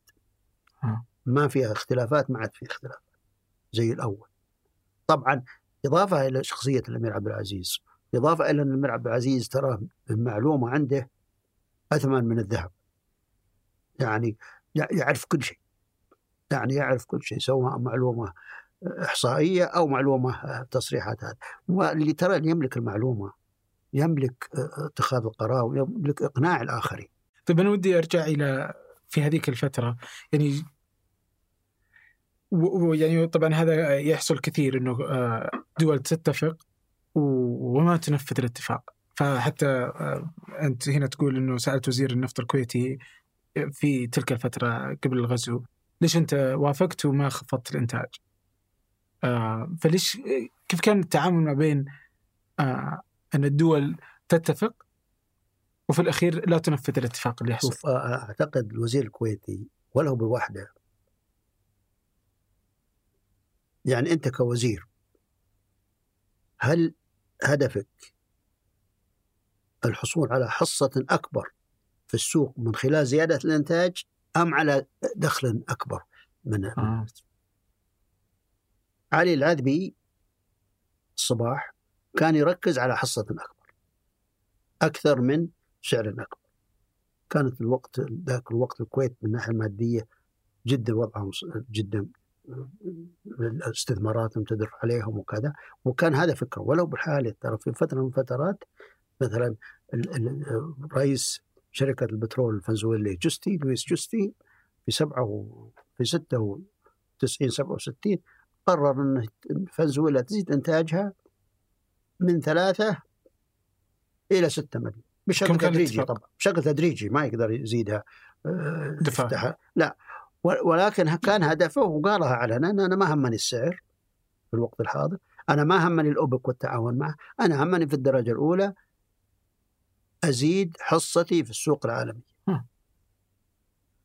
في الحقيقة الأشخاص أو الوزراء أو الدول التي ركزت على هذا الجانب انضرت بشكل كبير وكيف كيف كانت تتعامل أوبك مع هذه ال- الالتزامات من قبل الحكومات عن طريق والشركات؟ الإقناع وأن في في صالح الجميع يعني عن طريق الإقناع وفي صالح الجميع مو هو في مو في صالح دولة واحدة. في يعني في وزير النفط ال- الكويتي كان يقول له كان الأمر بيدي لخرجت من أوبك. ليش؟ يعتقد أن وضع الكويت ماديا ممتاز دخلها من استثماراتها ممتاز. ليش أنا ألتزم بالأوبك؟ ليش أنا ألتزم بالأوبك؟ وهي آه، شو اسمه تحص تحدد حصة بالحقيقة ما كانت الكويت ملتزمة في فترة من الفترات لا هي ولا الإمارات بل كثير من الدول ما بس الكويت وغيرها من من ليس ملتزمة آه، بحصص معينة آه، بسبب الاعتقاد أن الحصة في السوق أهم من الدخل. أوكي. كنت تقول إنه كان التلاعب هو الشكل ال- آه، السائد السائد ما بين آه، 95 و 98 في ما في التزام ولا في اهتمام بالأوبك كما يجب وكانت في نفس الوقت زيادة الطلب من البترول في آسيا وبالذات الصين ساعدت دول أوبك التغاضي عن هذه المشكلة آه. زين لأن الأسعار مستقرة بالرغم من عدم الالتزام. اللي حصل في 97 اللي حصل في 97 بالرغم من عدم الالتزام الأزمة المالية الآسيوية. إيش كانت؟ الأزمة المالية الآسيوية أدت إلى ضعف الاقتصاد الآسيوي. لا تنس دائما أن الاقتصاد هو قوته من عدمه هو عصب الطلب على البترول. لما يضعف الاقتصاد يضعف الطلب على البترول. هذا أدى إلى هزة في الطلب على البترول وهزة في أسعار جميع السلع مما فيها البترول. وما وما كانت الأوبك مدركة حجم آه، هذه المشكلة مشكلة. إضافة إلى ذلك أن الأمم المتحدة قررت زيادة آه، إنتاج العراق فيما يسمى برنامج البترول للصحة والمعاونات آه، كل هذه تجمعت مع بعض أنهارت السوق. أنهارت بشكل كبير. طبعا كان اتخاذ قرار قرار جاكورتا في 97 كان قرار لم يدرس هذا المواضيع كلها. لأن اعتقادا كان الاعتقاد أن إحنا بننتج يصير حصصنا زي ما إنتاجنا الفعلي. مم. بدون أخذ الاعتبار الأزمة الآسيوية موضوع العراق. حتى الدول اللي لو وافقت على حصة أكبر فأنها تستمر في زيادة الانتاج زي فنزويلا إلى ما انهارت الأسعار في 8 آه 98 انهيار كبير. آه أضر ضر الاقتصادية ضر الاقتصاد السعوديه بشكل واضح. آه كم كان سعر البترول؟ كم نزل؟ عشان أفهم. والله ما أتذكر بالضبط بس إنه نجح يمكن من تقريبا حوالي 20 21 22 إلى 12 يعني هزه كبيرة يعني هزه كبيرة في في دخل الدولة وفي وهذا وهذا اللي حصل أثر في انضباط دول أعضاء منظمة أوبك بعدها؟ والله أخذ أخذ الأوبك سنة ونص. أو أكثر. سنة ونص حتى تحل هذه المشكلة مع حصول تغيرات كثيرة. في جانب المملكة صار بدأ الأمير السعودي يلعب دور أكبر وأكبر. في قضايا البترول. فنزويلا صار في انتخابات وبسبب الوضع المالي بانخفاض الدخل من البترول أدى هذا إلى آه، سقوط الحكومة. وجاء حكومة جديدة اللي هي شافيز مؤيدة للأوبك والتزام حصص الاوبك هذه كل التغيرات اللي صارت طبعا انحلت الأزمة الآسيوية وبدأ الطلب يرتفع في الصين وفي الدول الآسيوية الأخرى. كل هذه ساهمت مع بعض في في آه، إعادة الاستقرار بس أخذ أخذ دول الأوبك تخفيضات وصلت إلى أكثر من أربعة ملايين برميل. خفضت في 98 و 99 أكثر من ثمانية أكثر من 4 مليون برميل. حتى بدأت الأسعار ترتفع. في أواخر 99 في منتصف 99 آه، أنت عرجت على مؤتمر جاكرتا. آه، كان علي نعيم يقول إنه هذا المؤتمر كان آه، نقطة تحول في تاريخ أوبك. ليش؟ وش اللي حصل فيه؟ هزة كبيرة في الأسعار وفي في العلاقات. طبعا لابد أشير كذلك إن بعد الهزة وانخفاض الأسعار بشكل كبير بدأت تتعاون معنا دول من خارج الأوبك. أولها المكسيك. وثانيا النرويج. وروسيا وعدت ولكنها لم لم تفي بوعدها. صار في تعاون أكبر وأكبر من قبل من قبل الدول الثانية. آه، أصبح وزير البترول علي النعيمي في 95 كيف اختلف علي النعيمي عن هشام ناظر في إدارته لملف الطاقة والبترول في السعودية؟ والله هشام يعني علي النعيمي ولد أرامكو عاش حياته كلها في أرامكو وحياته في أرامكو وعمله في أرامكو و... وأرامكو تختلف عن الحكومة عن الحكومة. في البداية كان يعني أرامكو بالبداية بالكامل آه، وفي النهاية لا صار أكثر مرونة آه، في العمل وفي القضية الثانية. الشيء اللي يجب أن ناخذه في الذهن دائما أن القرار في النهاية قرار الحكومة المسؤولين الكبار. كان في لجنة وزارية من سموه الأمير سلطان بن عبد العزيز الله يرحمه والأمير نايف الله يرحمه والأمير سعود الفيصل وغيرهم من الوزراء يراجعون جميع السياسات وبالذات في الجانب البترولي لا تنسى البترول الجانب البترولي مهم جدا والملك فهد كان يهتم فيه والملك عبد الله كان يهتم فيه آه علي النعيمي في شغله داخل الوزارة اختلف نوعا ما بالرغم انه استمر في نفس مع نفس الفريق مع نفس آه، بدرجة أكثر ولكنه صار يشاور أو يستشير الخبراء داخل أرامكو. أنشأ الغرب آه، وكاله الطاقة في محاولة لمجابهة أوبك. آه، في أمريكا حاولوا مرارا تمرير قانون نوبك في محاربة برضو لأوبك. كيف ينظر الغرب لأوبك يعني رغم أن أوبك تحاول فيما تقول إنها تحاول ضبط الأسواق لا شوف النظرة الغربية للأوبك سلبية م. سلبية جدا إعلاميا الصورة وكل دولة غربية لها اختلاف في السياسات. أمريكا أنا ذكرت في الكتاب أن أمريكا بالنسبة لها بالنسبة لأمريكا والبترول زي ما كان هارون الرشيد يقول لما رأى السحابة قال أمطري حيث ما شئت فإن خراجك سيأتيني. أمريكا أكبر دولة منتجة للبترول دولة مصدرة للبترول. شركاتها البترولية في جميع أنحاء العالم. شركات الخدمات البترولية في جميع أنحاء العالم. لما الدول أغلب الدول آه، تبيع بترولها تبيع بالدولار. لما يصير عندها احتياطي تروح تشري من الخزينة الأمريكية، الامريكان مستفيد منهم. أنا وأشرت لها بشكل دقيق. الحكومة الأمريكية تتضايق تتضايق وقت الانتخابات. لأن سعر البنزين للمستهلك الأمريكي مهم جدا زي سعر الهمبرجر وزي الأشياء اللي يحتاج لها بشكل يومي. وهذا يضر أو يؤثر على الانتخابات. ولذلك تجد الحكومة الأمريكية والرئيس الأمريكي دائما يحاول تخفيف التأثير على ذلك عن طريق الهجوم على الدول المنتجة أو إقناعها أو كذا أو كذا. زين؟ بأن تخفض الأسعار حتى تنخفض الأسعار آه، في في آه، لمصلحة انتخابية في الدرجة الأولى. ولكنها بشكل عام لا لا تنضر بشكل كبير زي مثلا دولة آه، مستوردة. حتى الدول المستوردة زي اليابان 98% من ولكنها ما تنضر بشكل كبير.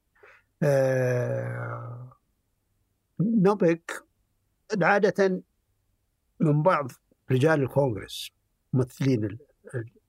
وفي أمريكا في ولايات منتجة للبترول والبترول يعتبر جزء كبير من اقتصادها. وفي ولايات لا العكس من ذلك تستورد كل البترول سواء من الولايات الثانية أو من الخارج حسب موقعها الجغرافي. تجد اللي يقدمون هذه الاقتراحات من من ولايات دائما ضد الأوبك ضد وتستورد البترول ولا وليست منتجة للبترول ولكن من الأشياء الطريفة والمهمة جدا لما انهارت أسعار البترول في سنة 2020 انهيار تام انهيار تام إلى درجة أن البترول صار يباع بالسالب في كوشينغ أوكلاهوما. تدخلت بدأت تتدخل الحكومة الأمريكية. كيف بدأت تتدخل في البداية ترامب كان يقول هذا شيء جيد للمستهلك الأمريكي لما طاحت الأسعار ولكن الولايات في 13 ولاية منتجة رئيسية للبترول والغاز ضغطوا عليه. قالوا تنهار يعني تنهار صناعتنا وتتأثر الولايات حقتنا في الأخير هو اللي قاد الحملة أن إعادة استقرار السوق في النهاية شوف النهاية مصالح المصالح هي التي تحكم في الأشياء هذه سواء مصالح شخصية زي ما قلت الانتخابات أو أو مصالح الوطن ككل في لقاء لك في العربية كنت تقول لا يجب خلط النفط مع السياسة بس ما مدى دقة هذا الكلام؟ لا لا يجب أن لا نخلط ولكن الحقيقة السياسة والنفط والإعلام أيه. في كثير من الحالات. أنا الآن أشتغل على دراسة العلاقة ما بين البترول والاقتصاد والإعلام مو بالبترول والسياسة والإعلام. تجد بينهم ترابط قوي في حالات أو عند الأزمات. مو بشكل مستمر. بشكل مستمر في الأيام العادية لا يجب أن لا تتدخل السياسة ولا تتدخل السياسة ولا ولا يعني للسوق اللي تقرر والذين يعملون في السوق ولكن عند الأزمات لابد من دخول السياسة آه، في اتخاذ عملية القرار. ممكن. آه ذكرت إنه في كتابك برضو إنه في عام 2008 أثبت للعالم أن تدخل الحكومات هو المنقذ. okay؟ آه فبودي أعرف إيش كان بيصير لولا تدخل الحكومات. 2008 صارت حالة غريبة جدا. في البداية ارتفعت أسعار البترول تعدت ال 100 120 130 إلى ما وصلت إلى 147 حالة نادرة جدا. عقدنا قبل ارتفاع قبل ارتفاع 47 عقدنا اجتماع جدة. الملك عبد الله آه، مع مع وزير وزير رئيس الوزراء البريطاني والنائب رئيس الوزراء الصيني إضافة إلى وزراء من عدة دول من 50 دولة شاركوا في المؤتمر من أجل تهدئة الأوضاع. تهدئة الأوضاع وعدم استمرار ارتفاع الأسعار. نحن زدنا إنتاجنا الدول الثانية زادت إنتاجها. اتخذنا يعني آه، حملة ضد المعلومات التي تضر بالسوق البترولية مثل القول لا يوجد طاقة إنتاجية فائضة لا يوجد لا يوجد وقفنا في ضد هذا كله. ولكن في المقابل في حملة ثانية بالذات من قبل بعض البنوك والمستثمرين والمضاربين تبغى الأسعار تستمر في الارتفاع وكانوا يتحدثون عن 200 دولار و250 دولار ارتفاع. جاء شيء لم يكن يتوقعه العالم اللي هو بداية انهيار البنوك الأمريكية وانهيار الاقتصاد العالمي ككل. انخفضت الأسعار إلى 25 دولار تصور. عقدنا اجتماعات الأوبك. نخفض نخفض. حاولنا أن الدول الأخرى من غير الأوبك آه، زي روسيا تساعدنا ولكن خذلت الحقيقة في ديك في 2008 إيش اللي حصل؟ قررنا أول شيء قرار تخفيض أول ثاني ثالث كنا في وهران. في وهران ودعيت الدول المنتجة من الأوبك وخارج الأوبك. قبل افتتاح المؤتمر اجتمعنا مع الجانب الروسي. مع الجانب الروسي على أساس أنهم يساهمون في تخفيض الإنتاج مع الدول الثانية. ووعدوا أنهم يخفضون حسب ما أتذكر 300 ألف برميل يوميا. قالوا علي النعيمي لو سمحتوا بكرة أعلنوه. قبل الاجتماع ولا بعد الاجتماع؟ ممتاز. طبعا جنب بكرة ما أعلنوا. آه. وقرروا إنهم ما شو اسمه آه. قرروا ما يخفضون ما ما يخفضون. وأصبح لدى هذه النعيمي قناعة تامة أثرت على المستقبل. العلاقة مع روسيا في ناحية استقرار السوق أن الروس لن يتعاونوا. بتخفيض إنتاج أو أو تحديد الكميات الإنتاج وهذا استمر إلى 2016 آه، طبعا خفضنا وخفضنا خفضنا ثلاث مرات آه، إلى فوق الأربعة مليون برميل إلى ما بدأت في نهاية السنة ووال 2009 ترتفع الأسعار وتتحسن السعر. برضو أجين مرة ثانية زيادة الطلب واستمرار زيادة الطلب. من دول آسيوية وبالذات الصين ساهم وساعد في ذلك. وش اللي خلى العلاقة تتغير في 2016 آه، وأوبك بلس؟ طبعا ال ال ال ال هو بدأت بدأ انخفاض الأسعار في 2014 بشكل تدريجي إلى ما انخفض بشكل كبير في 2016 في البداية روسيا رفضت التعاون. كانت فيه مجهودات كبيرة من قبل الجزائر ودول ثانية ولكن لم تفلح. بعدين صار فيه فكرة طرحت فكرة إن إن روسيا والدول الثانية مو ضروري تخفض بس تجمد الإنتاج. ها. يعني ما أحد يزيد وتقرر أن يعقد اجتماع يتم فيه تجميد الإنتاج من جميع الدول. طبعا في ذاك الوقت واجهتنا المعضلة الإيرانية. الإيرانية بعد كان عليهم ال ال الضغط الضغط من عدم استيراد البترول وكذا وتصديره رفضت التعاون بالكامل آه، في دول الثانية أعتقد نيجيريا أو ليبيا رفضت التعاون وهذا عقد المشكلة. ولكن روسيا أحست في أول مرة أنها لابد من تعاونها من أجل استقرار السوق. آه. كان في روسيا مدرستين. مدرسة يقودها إيغور سيشن ونائب الرئيس تقول لا يجب أن لا نخفض يجب أن لا نتعاون لأن أوبك ستدير السوق لوحدها من دون ما نضحي بأي شيء. وفي مدرسة ثانية بدأت تنمو بقيادة آه، الوزير الحالي نائب الرئيس ألكسندر نوفاك تقول يجب أن نتعاون مع مع وفي كان اختلافات بين المدرستين بعدين صار نوفاك أكثر قربا لها يبدو لي من, من عملية اتخاذ القرار. ممتاز. ليش صارت أوبك بلس ما صارت آه، إنه تنضم روسيا إلى أوبك وتصبح عضو في أوبك؟ بعد يعني ترى التعاون أو على الأقل محادثات ما بين أوبك دول أوبك والدول المنتجة الرئيسية من خارج أوبك زي ما قلت لك المكسيك وغيرها. بعدين من من أوائل الثمانينات أول اتصال ما بين المملكة والأوبك من ناحية وروسيا في كان 1983 ورفضت روسيا حتى ذيك الأيام الاتحاد السوفيتي رفضوا حتى شو اسمه آه، يجيبوا على على الرسالة اللي أرسلت لهم.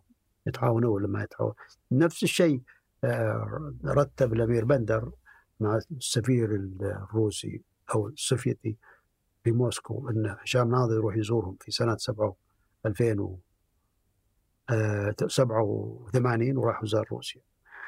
بدأت تنعقد ما يسمى بأوبك بلس ما كانت بلس كانت دول والدول المستقلة الدول المنتجة المنتجة المستقلة. وكانت تحدث روسيا. حتى الصين كانت دولة مصدرة للبترول. وكانت تحضره آه، اللي آه، ولاية ألبرتا في في شو اسمه آه، في كندا. ولاية ألاسكا تحضره وكان يحضره تكساس Railroad Commission كلهم يحضرون اي من اي من. كانوا حضروا عدة اجتماع ولكن ما أدى إلى نتائج ملموسة. ما أدى إلى نتائج ملموسة. واستمرت الاجتماعات هذه إلى ما طاحت الأسعار بشكل كبير. وفي 2016 اضطروا للتعاون نوعا ما بعد ذلك 17 وأنشئت الأوبك بلس بعد ذلك. ما مدى دقة آه، أن السعودية هي قائد آه، والمؤثر الأساسي في أوبك وأوبك بلس؟ شوف هي المؤثر الأساسي لا شك في ذلك. بسبب ما قلت لك أولا طبعا وثق لها ترى وثق لها ومصداقيتها وكمية إنتاجها وتؤثر على السوق من هنا ومن هنا وعندها استعداد للتضحية في بعض الأحيان عن طريق خفض تطوعي. طبعا حصل في 2020 أن روسيا بدأت تنسحب تنسحب من من من التعاون وعدم المشاركة في التخفيض. آه بعدما انهارت السوق بشكل كبير اضطرت انها تأتي وتتعاون بشكل تام. ومن ذلك الوقت وهي تتعاون مع آه مع مع أوبك مع الاوبك وبصفة أن أن المملكة وروسيا أكبر دولتين منتجتين ومصدرتين أصبحت القيادة في الدرجة الأولى الأمير عبد العزيز وبعد ذلك آه، آه، ألكسندر نوفاك. وطبعا المملكة زي ما ذكرت مصداقيتها وشخصية الأمير عبد العزيز والمعلومات وأشياء كثيرة آه، تساعد على أنها تقودها. أما الدول الثانية فهي طبعا مستفيدة. ما أقول مستفيدة سواء الدول المنتجة الصغيرة مستفيدة من الالتزام مستفيدة مع من استقرار السوق. من استقرار السوق ودخل وزيادة دخلها. ولذلك صارت يعني قيادة غير معلنة. ممتاز.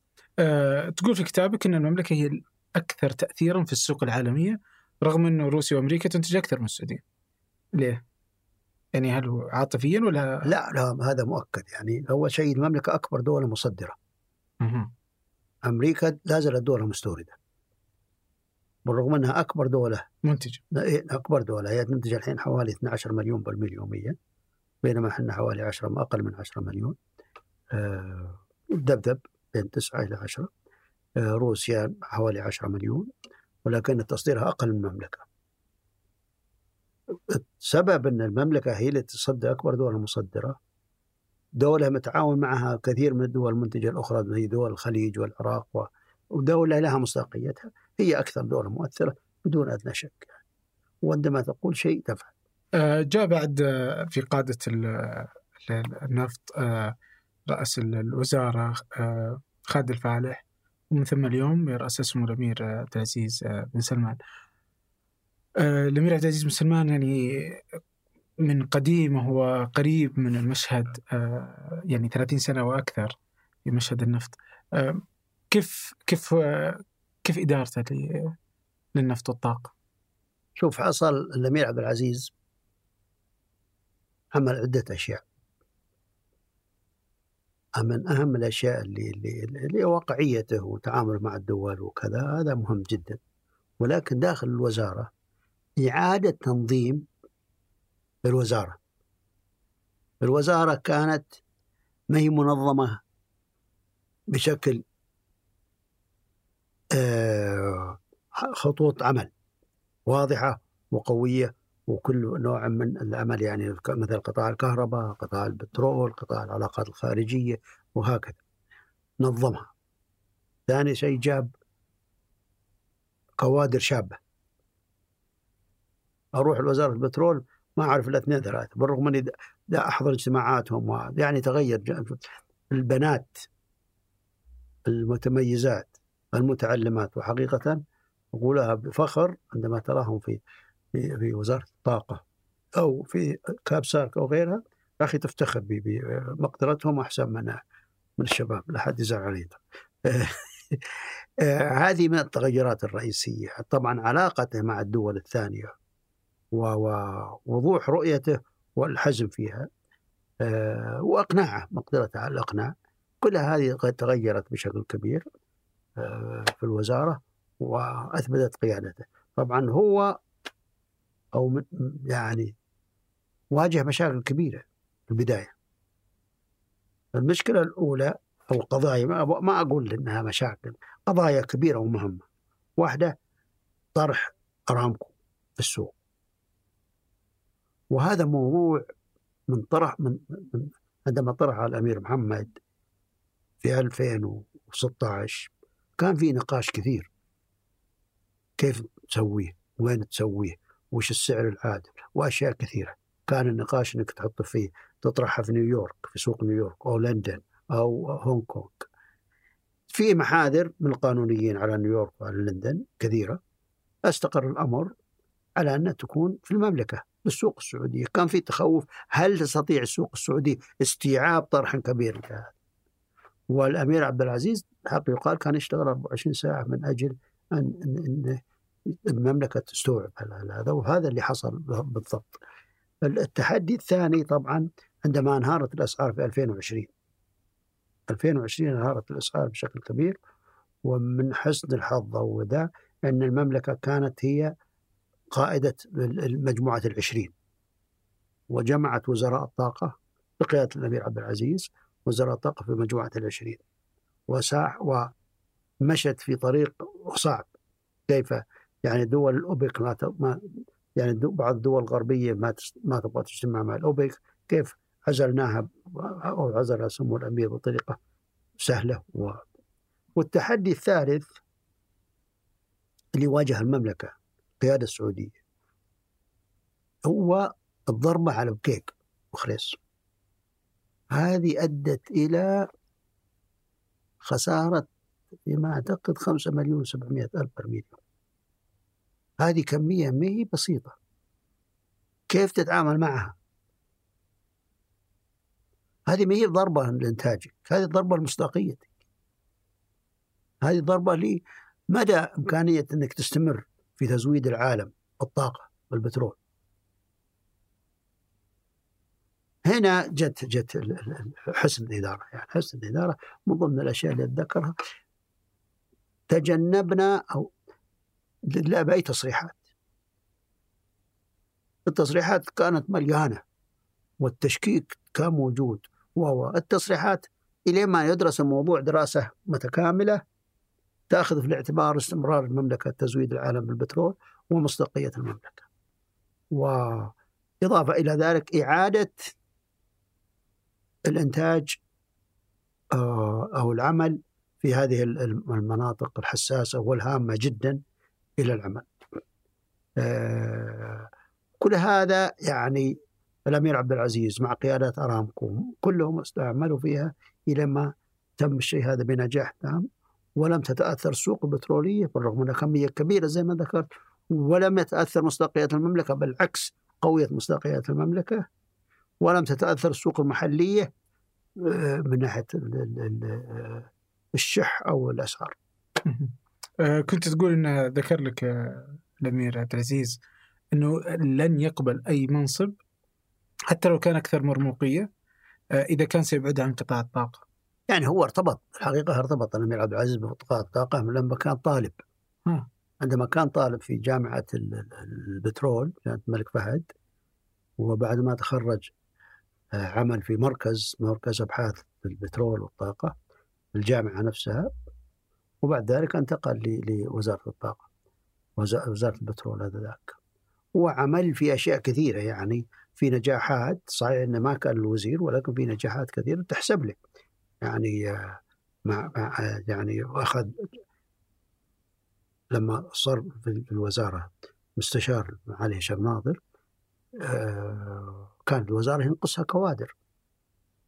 الأمير عبد العزيز ذهب للجامعات وبدأ يبحث عن كوادر جيدة. أنا واحد من اللي طلب مني آه، إني شو اسمه الدكتور ماجد منيب الدكتور عبد الله سودان الدكتور محمد الصبان ومجموعة من آه، الدكاترة وال- والأساتذة. ثم بعدين عمل على إعادة تنظيم ال- الإدارة الاقتصادية والعلاقات مع الأوبك ساهم في هذا الشيء. كان وأستمر يعني في أشياء كثيرة داخلية وخارجية. بعد سنوات طويلة. أه تتوقع باقي البترول موجود؟ شوف. نتكلم عن 40 سنة 50 سنة. لا ال 40 50 100 سنة. لسه؟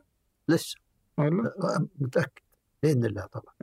إلا إذا شوف التقنية إيه. تق- تقدر تقلب الموازين بس أشك في ذلك. حتى التقنية تقلب الموازين ضد ضد البترول وقد تقلب الموازين مع البترول. تقول لي ليش البترول سيستمر في فيه أقول نمو الاقتصاد العالمي سيستمر. إلى جاء انهيار عاد اقتصادي عالمي كبير. عدد سكان العالم يرتفع وأول واحد آه، الناس يحتاجون على البترول. ال- ال- ال- الحياة الرغدة يبغونها الناس سواء في إنارة أو في ثلاجة أو اركب الطائرة أو هذا. زين؟ تعدد وتوسع استخدامات البترول في العالم. يعني أنت ما تتوقع أن البترول الحين يدخل في أشياء كثيرة في. حياتنا. نعم يدخل في أشياء كثيرة تحويل البترول إلى مواد كيميائية بتروكيميائية هذا مهم جدا. كل هذه الأشياء ستساهم في استمرار البترول. السؤال الحين الحملة اللي على ضد البترول من قبل بعض الجماعات البيئية بسبب الانبعاثات الحرارية. طبعا إحنا نساهم ترى إحنا يعني المملكة تدعم هذا التوجه. اللي هو تقليل الانبعاثات عن طريق زراعة الأشجار عن طريق الاعتماد على على ال الطاقة البديلة. الطاقة البديلة وكذا وكذا. ولكن العالم مع توسع يحتاج إلى هذه يحتاج إلى البترول يحتاج إلى الطاقة الشمسية يحتاج جميع المصادر. يحتاج جميع المصادر. آه، والتحول إلى طاقة بديلة لن يكون سهل. وحتى إذا حصل سيكون تدريجي وخفيف جدا. لن يقلب المعادلة. المعادلة لن تنقلب في وجه النظر إلا إذا صار هزة اقتصادية عالمية كبيرة كبيرة جدا. وهذا بيأثر على كل الأسواق؟ وهذا بيأثر على كل. شيء على الغذاء والدواء وكل شيء. الله يكتب لي فيه الخير وشكرا جزيلا.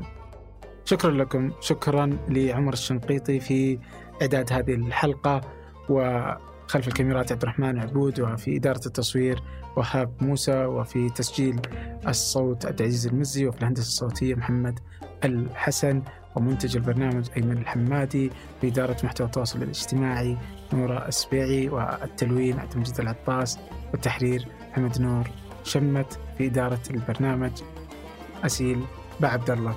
هذا فنجان أحد منتجات شركة ثمانية للنشر والتوزيع. ننشر كل الإنتاج بحب من مدينة الرياض. الأسبوع المقبل ألقاكم